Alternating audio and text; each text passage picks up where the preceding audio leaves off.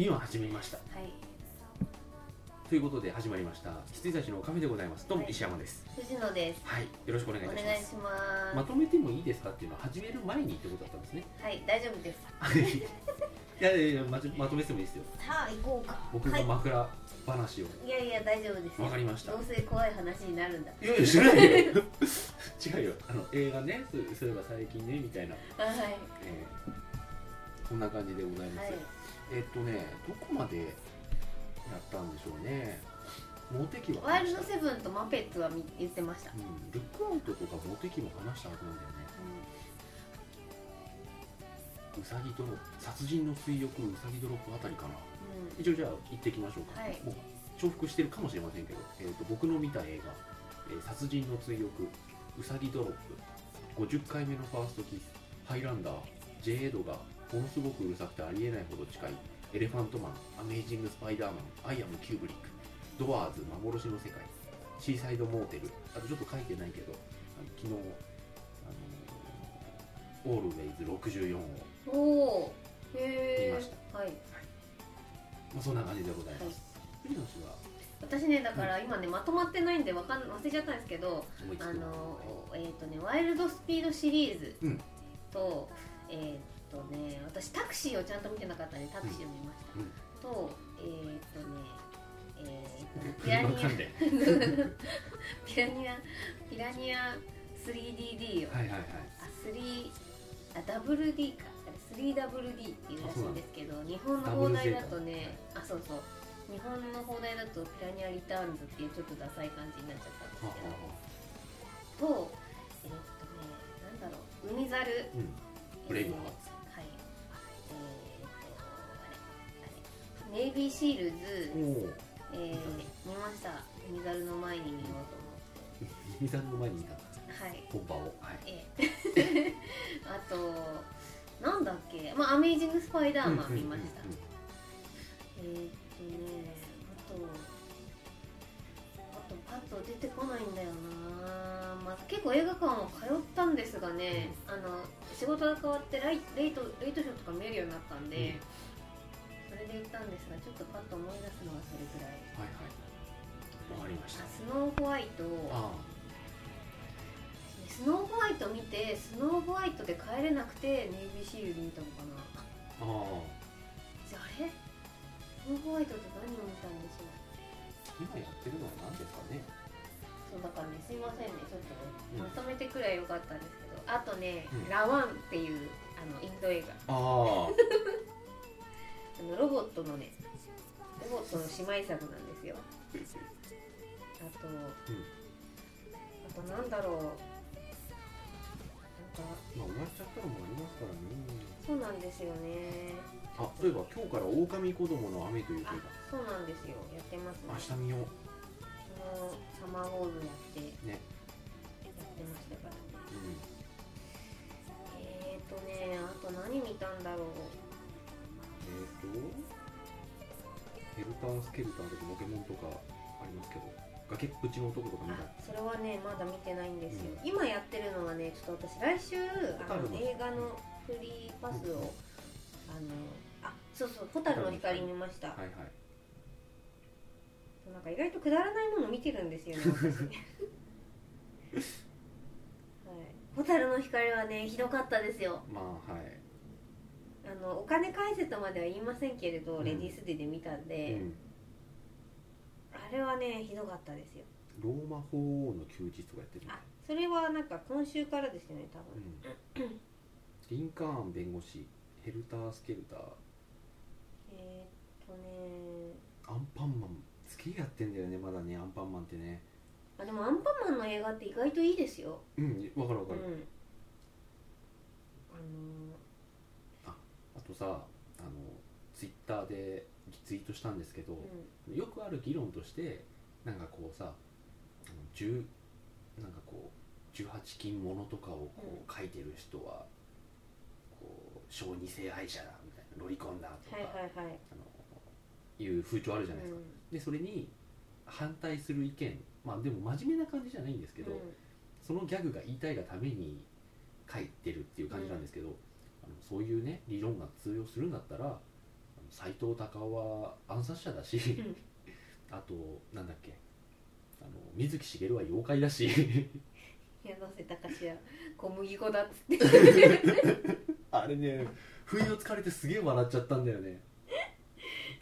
あ小麦粉わり。あれはすごかったね。よかったよね、はい。水木先生があの妖怪まではまあ間違っちゃないから、ね。うでも柳瀬さん。あとん小麦粉なんです。でちょうど俺その前アンパンマンついてたんですよ。はいはいはいとい。うのも、はいアンパンマン公式サイトの Q&A うんうん。を。ああ私も見ましたあれ。あれ確かリツイートかシェアかなんかしたと思うんですけど、はい。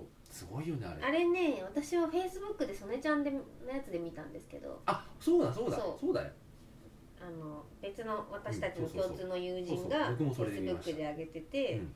でそれで見たんですけど、うん。ちょっと狂気じみてましたよあれは、ね。全部見たあれ。あ見ました。ね。バタコとジャムおじさんは何の関係もないっていう。そのあの答え方なんですよ、うん。あのジャムおじさんとバタコさんはどんな関係なのっていうのの答えが、無関係なんですって書いてあるんだよね。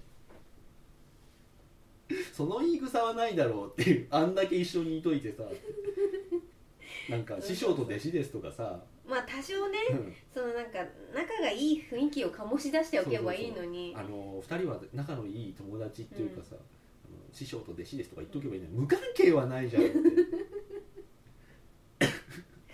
そうそうそうそう。ああんだけ一緒にさ修羅場くぐり抜けてきてさ無関係ってことはねえだろうと思って、そうですね。あとなんだっけな。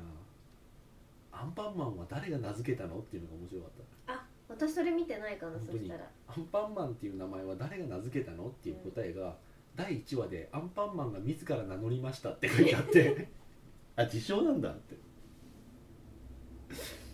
ゼブラーマンみたいなもんなのか？ってへあとバタコさんとジャムおじさん以外に人間はいないの？っていうのにバタコさんとジャムおじさんは人間ではありませんって書いてそうそうそれはね私も知ってたんですよ、うん有名な、うん。妖精なんだよね妖精なんです。ね、はい、人間ではありませんっていう答え方がね、でそんななんかあの FAQ を見て笑った後に、うん。テレビピッてつけたんですよ。そしたらあの画面にアンパンマングッズに囲まれたおじいちゃんが映ってて、うん。誰だろうと思ったら柳瀬隆特集がはい90分ぐらいでドキュメンタリーで組まれてて、おおと思ってなんか戦争について超熱く語ってましたよ いやいい話でしたよ。はいこうやっぱりね柳瀬先生のこう作品作りに大きな影響を与えた出来事はっていうやっぱり戦争ですねって言って、で戦争行ってこんなバカらしいもんはないと思いましたよ。だからアンパンマンは素手で戦うんですって、うん、うん、武器がね。そうそう。でどの国に行ってもあの正義って立場によって変わっちゃうけど、うん。どこに行ってもこう通用する正義っていうのは飢えてる人を救うことって言ってて、うん。あそうですか。確かに。あのこしあんがたっぷり詰まった、あ粒あんか。あ粒あんでしたっけ？粒あん。あなんかあんこは粒あんですかこしあんですかみたいな質問もありましたね。粒あんです。とっても美味しいらしいですみたいなはい。はい。そんなアンパンマン等もありつつ、うん。じゃあちょっと話していきましょうか見た殺人の追憶。これあうんのあれですよ。僕の中ではその韓国のあのこうダウナーサスペンス路線のやつ、なんか実際の話が元らしいんですけど。私知らないんですけど誰が出てるんですか？えっとねなんだっけ？あのあの人。有名なところだと俺もねか韓国の俳優さんって本当に分かんないんだよね。チェン・リシクさんしか分かんないんだけどあの人じゃなくてあの確か間違ってなければうん。間違ってる可能性もあるんだけどあのグエムルのお父さん。あはいはいはいはい。でもう一人ちょっと若手のえはい。囲い系の人がうん2人で主役でなんか連続レイプ殺人みたいなものを追っていくうちに自分らもなんかこう狂気に駆られていく。駆られていく的な2時間半のすげえ長いやつ、はいはい。うん。がありましてまあでもねあのあれですよ。チェ・ミンシクにはやっぱちょっとかなわないですああまあね。チェ・はい、ミンシク三部作。はい、あのオールドボーイクムジャさん。全然関係ないけどあれ。悪魔。悪魔を見た、はい。あの3本がねなんかもう僕の中ではもう韓国映画金字塔的な感じになってますんで、特に悪魔を見た、うんもう私あれねちょっとまだ見れてないんですよね。すいません。あ見れてないんだっけ？まだ見てないんですよ。あそうかそうか。そう。そう。いやでももう元気になったんで見れると思います。あいいと思いますよ、うん。そうかなんかちょっと体力いるじゃないですかあれ見るの。そうね。だからちょっと今今まではね見れなかったんですけれども、今もうちょっと生命エネルギーにあふれてますんで、見れるかなと。うん。はい。ありがとうございます、はい。それにはちょっと及びませんでしたが、はいいい韓国のいいま映画。あと「うさぎドロップ。はい」これねダメダメって聞いてたんですけど言うほどダメじゃなかった。へえやっぱ原作と比べる人がですよね、うん。きっとね。なんかねまあ普通なんですよ。うん。あのひょんなことから子供を育てる6歳のねうん。子供を育てることになったマツケンがはい。孤軍奮闘的な、頑張る話、うん。まあ普通なんですけど普通なりに良かったですというお話ですね、はいはいあとは、えー50回目のファーストキス。これ、はいあの僕がパンチドランクラブとずっと間違えてたやつ、はい。パンチドランクラブってこういう内容だろうなと思ってたら、い。で見たら全然違う映画で、うん。俺の思ってたパンチドランクラブはどこ行ったんだと思ってて 見たら、はい。あこれだった。50回目のファーストキス。うん。だって両方ともさ不思議系恋愛映画で、う主演がアダム・サンドラーなんだもん、んはい。間違えるよそりゃっていう。どどっちがどっちのさうん。タイトルでもいいじゃんって。うんなるからね、はい。これでも良かったですね。へえ私ねこれは見てないんですあよね。のあのお話はあらすじは知ってるんです一けど、日しか記憶が持たない女性に恋をしたアダム・サンドラーがはい。こう毎日プロポーズし続けるという、頑張る話。ええ。でえっ、とそれもねなんか面倒くさいことがうん。ご都合主義っちゃそうなんですけどはい。面倒、くさいことが全部すっぱ抜かれてるんですよ。はいはい。結構みんな物分かりいいしいい人ばっかだし、うんで最終的にはみんなこう協力してお父さんとかもこう認めよう的な感じになって、みんなで協力してなんかこういろいろ解決策をみたいな感じになっていくんで、見ていて気持ちの良い映画でございます、うん。そしてハイランダー知ってますか？えっと多分私見てはいないんですが、うん。ジャケットは知っていると思うんですが。あの伝説の映画「ハイランダー」やっと見ました。はいあの要はその中世で中世の世界で無敵を誇った戦士が、あの実は自分は死なないうん。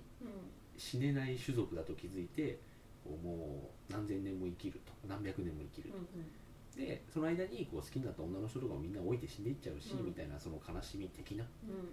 感じなんですけどいやなかなかすごかったですよ。え あのなかなかすごいっていうのはあ昔のアクション映画っていうあ感はいはい覚がすごはいいっていう、へうん。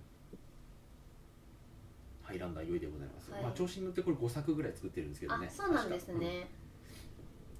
ん。で1のラスボスは2のラスボスの手先であった的なは感じ。いはい。はい子供の頃好きだったやつ、はい。でした。はい。ソードアクションでうん北村隆平がすげえこれに影響を受けてるなと思いました、へえあの北村隆平のソードアクションって日本刀と日本刀がカツンって当たると絶対火花が散るんですよ、それこれだと思った、はいはいはいはい。火花がねへわざわざ仕込んでやるんですよね。ー。あそうなんだ。で合わさると火花が散るように作ってあって、うん。このあの小道具で、うんうんうん。ガーンってビチーってなった後キーってやるじゃないですか、はいはい。こうそれがなんか北村さんもよくやりますもんね。やります、はい。えードラあのドラゴンじゃねえや。ゴジラでもやってました すごいふんわりしたくくりにしてしまいました。ドラゴンでもやってましたははい。い。あとジェイエドがこんな話だったんだと思いました、私ねジェイドが多分ね何かこう事件がないと一生見ないと思うんですよ まあね。ねはい、俺もなんか TSUTAYA のディスカスのトップページにうん。新着で出てたから見とくかっていう感じで見ただけで、じいやーだってなんかある人を追反省っかけているうん。お話ですよね。うん。あの要はそのなんだろう FBI 作ったうんはい。エドガー・フーバーのあの反省みたいな感じなんですけど、ああの途中からゲイ映画になっていくんですよ、へえ。そうなんだ、うん。いやなんかうん。だフーバー長官って有名じゃないですか、だからそれの話だろうなうんっていうだけでうん見ないなって思ってしまったので、うん。なぜゲイになっていくのかわからないんですが。いやフーバーさんはゲイ疑惑があったらしあくてであの自分とその側近うん。とこうなんかそういうのがあった的なやつをちょっとと後半からクローズアップしてて。へえでえーと思いながらエンドロール見せて俺そこで初めてあのあのおじいちゃんクリント・イーストウッドはい。監督だって知って、はいはい。あそうだったんだ。ってそうです。全然知らなかった。そうだから私それでちょっと敬遠しちゃってるとこなんだよね、はい、あとものすごくうるさくてありえないほど近い。はい、私これから見ると思うのであ。ネタバレしない程わかりました、度にはい。あのー僕らがすごい褒める感じのいい映画。あそうなんだ、うん。じゃあ見ます、ええ。いやもうねみんないいんですよ、うん。まあ。そうだからサンサンドラさん出てるし。サンドラさんいいお母さんなんだよ。でお父さんもトム・ハンクス。あのいいお父さんな感じでいいお父さん。まず、あのなんていうか伝説的な感じで、うん。そうそうそうあの消えられるじゃないですか、か、はい、うん。であとあの隣に越してきたう協力してくれる無言のおじいちゃんのうん。指導さん、イエスノーっていう、ん、はいはい、手に書いてねそれだけでしかこう会話しないっていう。う、ん。あの人もいい味を出しておりますし、うーんただね主人公が結構自分勝手なんで途中までイライラするかもしれない、あまあ子供だしね、ものすごくうるさい。はい。は い多分えそういう意味なんですかね。違うでしょ？違うと思うよ、は はい。いはい、それをこう乗り切ればうん。いい映画でございますよ、うんうんはい。はい。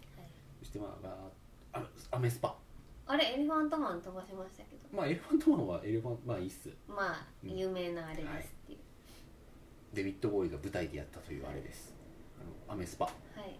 アメスパって言うんだ。うん、いや俺が俺アメ俺リカンスパみたい あの俺以外そう言ってるの聞いたことないんだけど。なああーびっくりしました。ちなみに俺はあのアメスパ鑑賞っていうふうにツイッターに書いたら豊田さんがあの「あるアメリカ人スパイの休日ですよね」って言って 見てみ僕も見ようと思ってるんですけどどうでした？って返してきて「うー」っつって。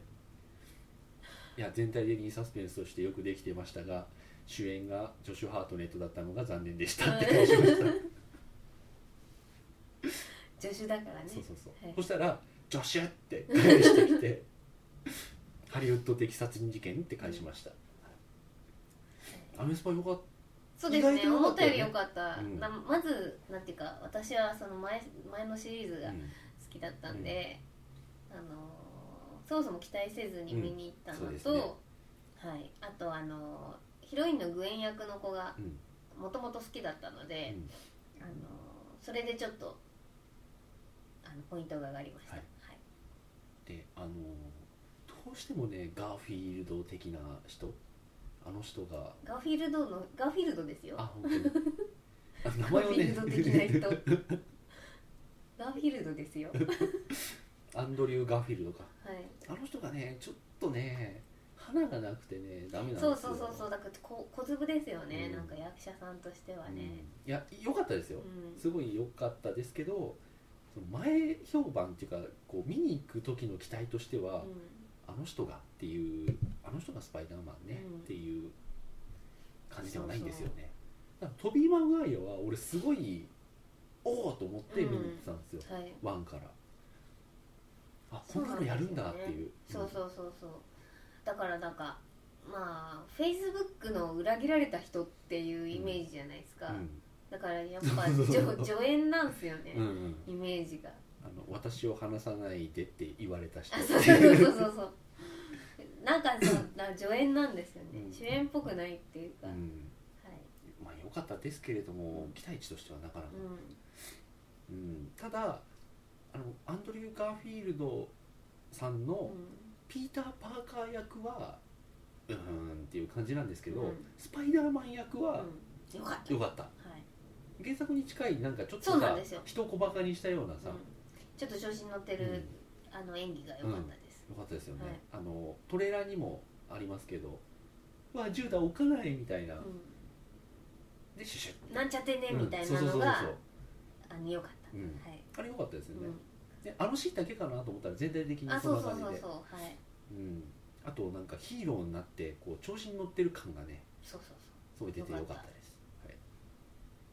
そう良かったです。えーあとはえなんだろうな基本的には戦いのシーンは全部良かったね。あそうなんですよ。あのねあの 3D でやうん。ってよかったねっていう感じでした、うん。だからなんかそのスパイダーマンがこうビル群をこう縫って、うん。あの飛び回ってる感じとかをうん。こう追っかけるカメラでこう撮っていくのとかは、うん。あれはなんか 3D に違いがうんあったろうなっていう感じでうん。であのアクションもねすごい良かった。カメラワーク自由自在っぽく、そう。学校のやつとかさ。そう。良かったです、うん。あのあと最後のビルのとことか、うん。あのちょっと本当うに、ん。あのこのアクションを考えた人はすごいなって思ってしまったぐらい良かったです、なんかスパイダーマン演技うん。とアクションは良かったんですけど、脚あのね監督は俺ねダメだと思あ私もダメだと思います、あのさ2時間半ぐらいあるでしょあれ、うん。2時間20分ぐらいあるじゃん、うにもかかわらず消化できてないんだよそうなんですよ。ねなんかもうちょっとさうまくできたじゃんって思うところがあって、んうん。例えばさなんつうんだろうな。まあこれは本当に一例ですけど最後みんなさニューヨーカーがさ立ち上がるっていうか助けてくれるじゃん。あそこも伏線がないからさおっちゃん助けただけなのになんでみんななんかついていく気になってるんだとかさ、うん。そこら辺の盛り上がりがなんかなくて、うん。2だとそれが前作のはい。前のシリーズの2だとそれがちゃんとうわーってななったじゃん。んですよ。なん誰にも言わないよっていうあれがね、で今回はおっちゃんの息子を助けてあげたぐらいであの全クレーン運転手が協力するんですよ。そうなんでニューヨーカーが味方についてるのかこら辺がもう少しそういうシーンがあればおーって盛り上がれたかもしれないですけど、いきなりなんだよね。そう。なんですよ。であとね、まあ、全然いいんですけど、うん。その前シリーズのあのおばさんが良すぎて、あの今回のおばさんがねちょっと卵なんていいじゃないっていう 感じになっちゃったんですよね。はい。うんよかったまあでもいろいろ伏線が回収されないまま終わったので、あれシリーズになるんですよね。うん。だからあのまた 2, 2で、また3作やはいります、楽しみにしてますけど、思ったよりは良かったです。そうだアクションはすごいね。多分2も3も期待して見れるんじゃないかなと思います、脚本だけ？あとちょっとどうにかしてもらえまあでもそんな感じですね。たらはい。はい。シーサイドモーテルってなんか何でしたフォールームスみたいなやつ日本の。邦画の。山田くん？そう。あ見ました、うん。はい。まあ普通で。はい。ぬくみずさんと。麻生さん出てました？麻生久美子、あじゃあ。あと生田斗真と。あそうだそうだ。見ました見ました。玉鉄と。うん。あれなんだっけ？如月の監督でしたっけ？あそうなんだ。いやわかんない。な俺んか全然知らない大磯大磯の大磯ロングビーチじゃなくてなんだっけ？大洗にあそう大洗。大洗大洗に。何がなるなり。でしょ？それかそれが木更津の監督でしたっけ？そうそうそうそっかじゃあ違うの。かはい。はい。すいません。僕のは以上ぐらいですな。はい。私ねちょっとまとまっていないんですが、うん。あのえっとまずねネタ作品、うん。映画館でネタ作品、はい。えーファミリーツリー。おお見たんだ。え見ました。やってんだまだ？いやもうやってないですよ、もうやもう5月ぐらいに見たんですけども。ああそうかそうか。えー、とこれはね寝てしまいましたっていうのとね。あとあえっ、と寝てはいないんですけれども、うん。ダークシャドウを見ました。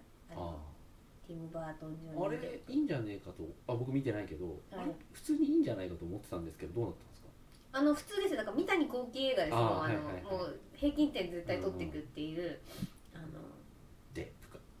そうデップも、はい。あのティム・バートンも、うん。ただなんか今回はティム・バートン色がすごい弱いというかああそうなんんかあの今までってこうわってこうティム・バートン世界うん。をなんかセットやら何やらで作ってきてたのに、結構ね普通でした、うん。あのセットが。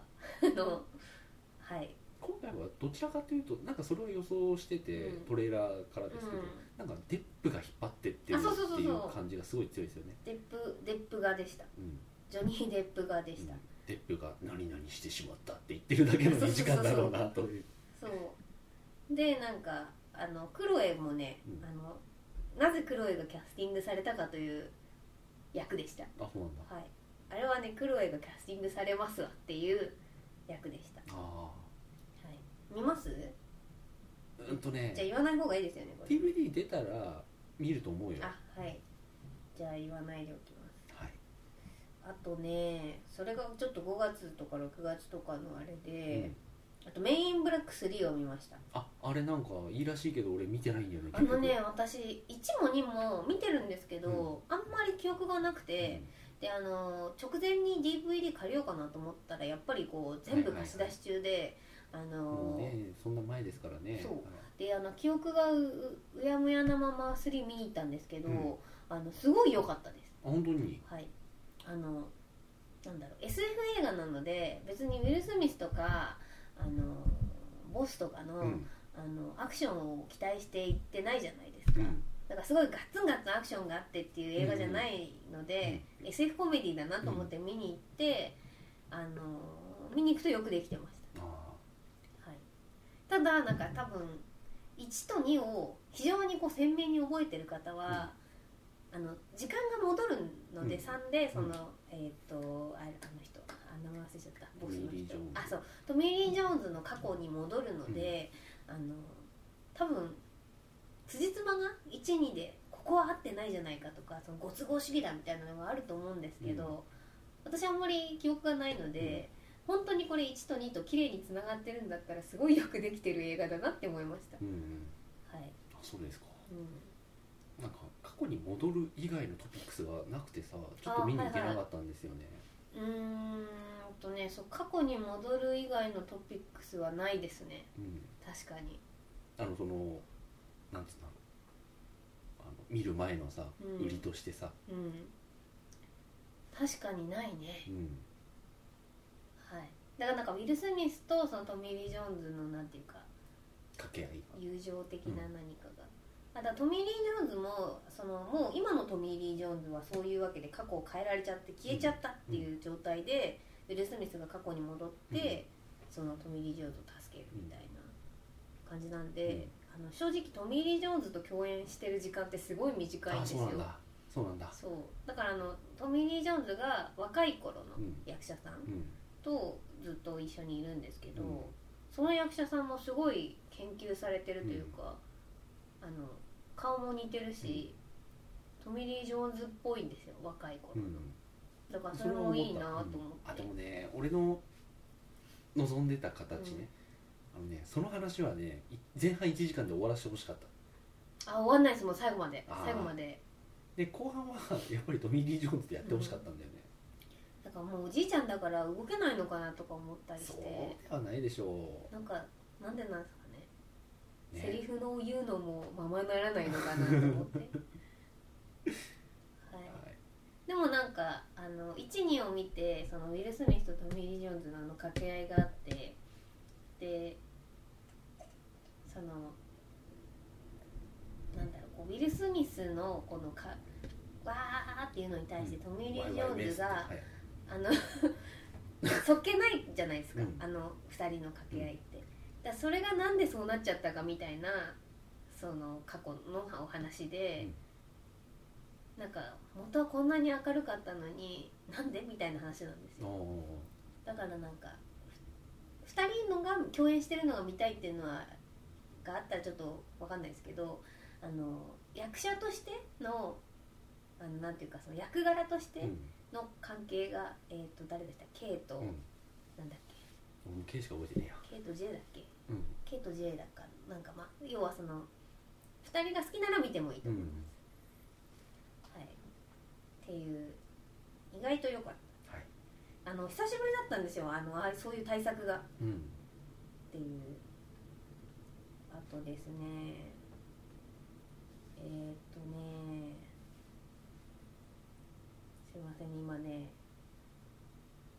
シネマで見てます。うん。あとまあいいや。ちょっと思いつくままに言うとですねスノーホワイトはい。すげえつまんなかった、うんみんな言うね。まあびっ俺もあれがくりするぐあらい。れがでもシャーリーズ・セロンには申し訳ないけどさあれが面白いはずないと思うもん。いやそうなんですけどね。私もね見ない見ないと思っていながらやっぱり時間があっちゃうと見ちゃったんですよね、うん久しぶりにそっと。ズコーってあの足が。そうそうそうあのドリフみたいになっちゃってですね。あのね戦わだからなんかあらすじ的には、うん。そのスノーホワイトがね、うん。あのまあ、女王様に命を狙われて、で逃げても逃げても追っかけてくると、うん。でじゃあ私戦うわで立ち上がって戦うとうん。いう話だと思っていたんですが、まあそういう話なんですけど、なんかねこうピックアップしなきゃいけない元のお話のシーンってあるじゃないですか、うん。だから要はリンゴを食べるとか、あの7人の小人に助けられるとか、その原作の中ですごいなんか出てきたらおおってなる重要シーンが、もうなんかねさらっと終わるんですよ。でえー、ってなんかこんな1トピックスで終わっちゃうの？みたいな、なんか何もねうまく調理できてなかったというか、あれならオリジナルでやった方がいいよっていう感じでした、でしかもなんか最後のその女王との白雪姫との一騎打ちみたいなのももうあっさりですよ本当に。サクああでその体 体感10秒ぐらいですよ。で終わってなんかめでたしうんめでたし的な。はい。ああそうですかっていう感じで。で私これそのスノーホワイトを見てスノーホワイトを見たまま帰れなくてなんか見たんですけど、うん。それがちょっと忘れちゃったんですけれど。も、はい。あとえっ、と「蛍の光」を見ました、まあつまらなかった。うん。何の事件も起こらないんですよなんか誘拐事件がね起きたみたいなトレーラーがあったので、一波乱あるのかなと思ったらですねえー、とただの狂言でですねあの思思い込んじゃったダメだよね。うん、思い込んじゃったあの綾瀬さんがえっ、とちょっと暴走するというだけの話でした。それやっちゃダメだよね。うん。すごいすごいかった、はい、で何がいいかっていうともう藤木さんは良かったです。あの役者さんとして。はい。であとねネイビーシールズを見ました。うん。私これずっと楽しみにしてて。あそうなの？はい。だって本物のネイビーシールズが出るなんてと思ってすっごい楽しみにしてたんですけどなんかね時間が合わなくて34週うん。ちょっと見逃してしまったんですが、まあそこそこでした。はい。いやでも熱くなるところは熱くなりましたよっていう。だからなんかあのー役者だなって思いました。うん。本の本物の方も。うん。って思いました。あそうだ。あと言い忘れたんですけどオールウェイズ64はい。ろよかった。あ本当ですか、うん。見たない。見ました見ました。あ私は見てます。はいはいあのさあれさ年に1本やってよって思うんだけどそれぐらいだったらね俺全然支持するって思う。あもう年に1本できるじゃんあれ。あまあね。知らないけど。徐々にやれば。そうそうそう。少しあのずつ題材的にはって意味だけど、クオリティ的にどうかわかんないけど。でも年に1本やってくださいよと思いました、そうなんですよね。だからなんかな懐かしむだけのうん。あれでいいからっていう。あと海猿海猿はブレイブハーツシリーズ見てます？一応見てます。あの私ね一番良かったと思う。あ本当、うん。あの題材的にさうん。今回ちょっと小粒になったなと思っちゃってさ。はい。いやあのね私はねあの今までで一番見応えがある事故でしたなんか私あ前回3もう1にはほとんど覚えてないんですけど1は結局海猿になるまでの映画じゃないですか。でそれをもう私の中では置いといて、うんであの2の「リミット・オブ・ラブ」うん。の船やつ。あそうそうそうそう。豪華客船のやつがすごい評価が高くて、でこの前の石油コンビナートは、もう私的にはもう全然ダメだったんですよ。なんか、あのなんだろうその石油コンビナートの事故が非常に映画映えしなくて、なんか良くないなって思っちゃったんですけど、あの今回は結構事故が起こるまですごい早くて、あの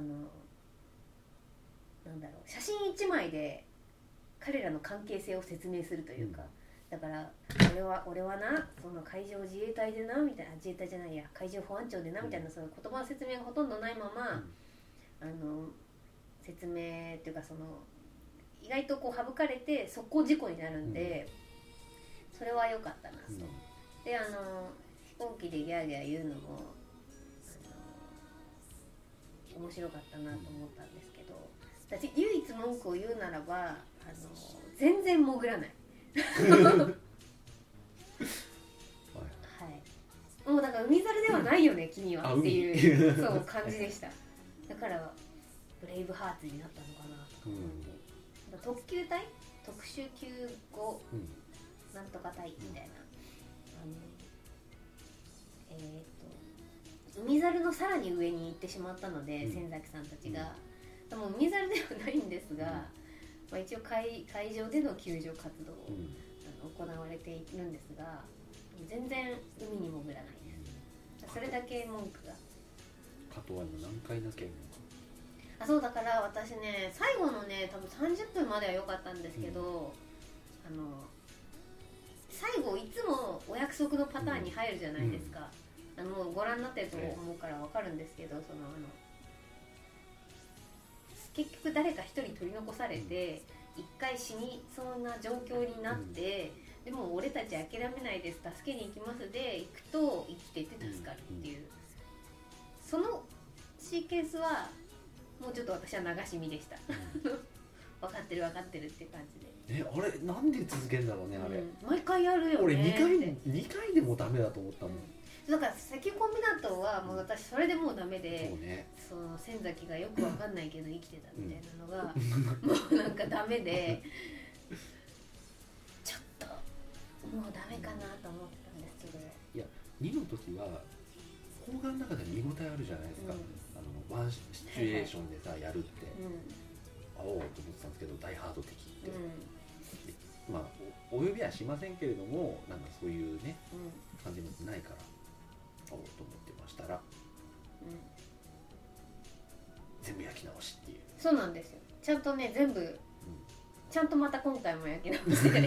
だって2と3何が違うってさ豪華客船か石油コンビナートかどっちかそその違いしかないもんね。うそう。あと浜田岳がいるかいないかぐらいしか違わないっていう。あそうそうそうそう。そうなんですよ。そうだから千崎好きはあんまり楽しくないかもしれないです今回の「リブハート。は」あの佐藤隆太君の方があのピックアップされてるんであの千崎はもう潜らないです。最後の最後の方まで。で加藤さんは泣くし。うん。うん泣くけど泣くし、あれかなはい以上で。とりあえず、はいはい。まだありますがはい。あの次回にはい。持ち越します、そんなわけででは、はいおやすみなさいませ。おやすみなさい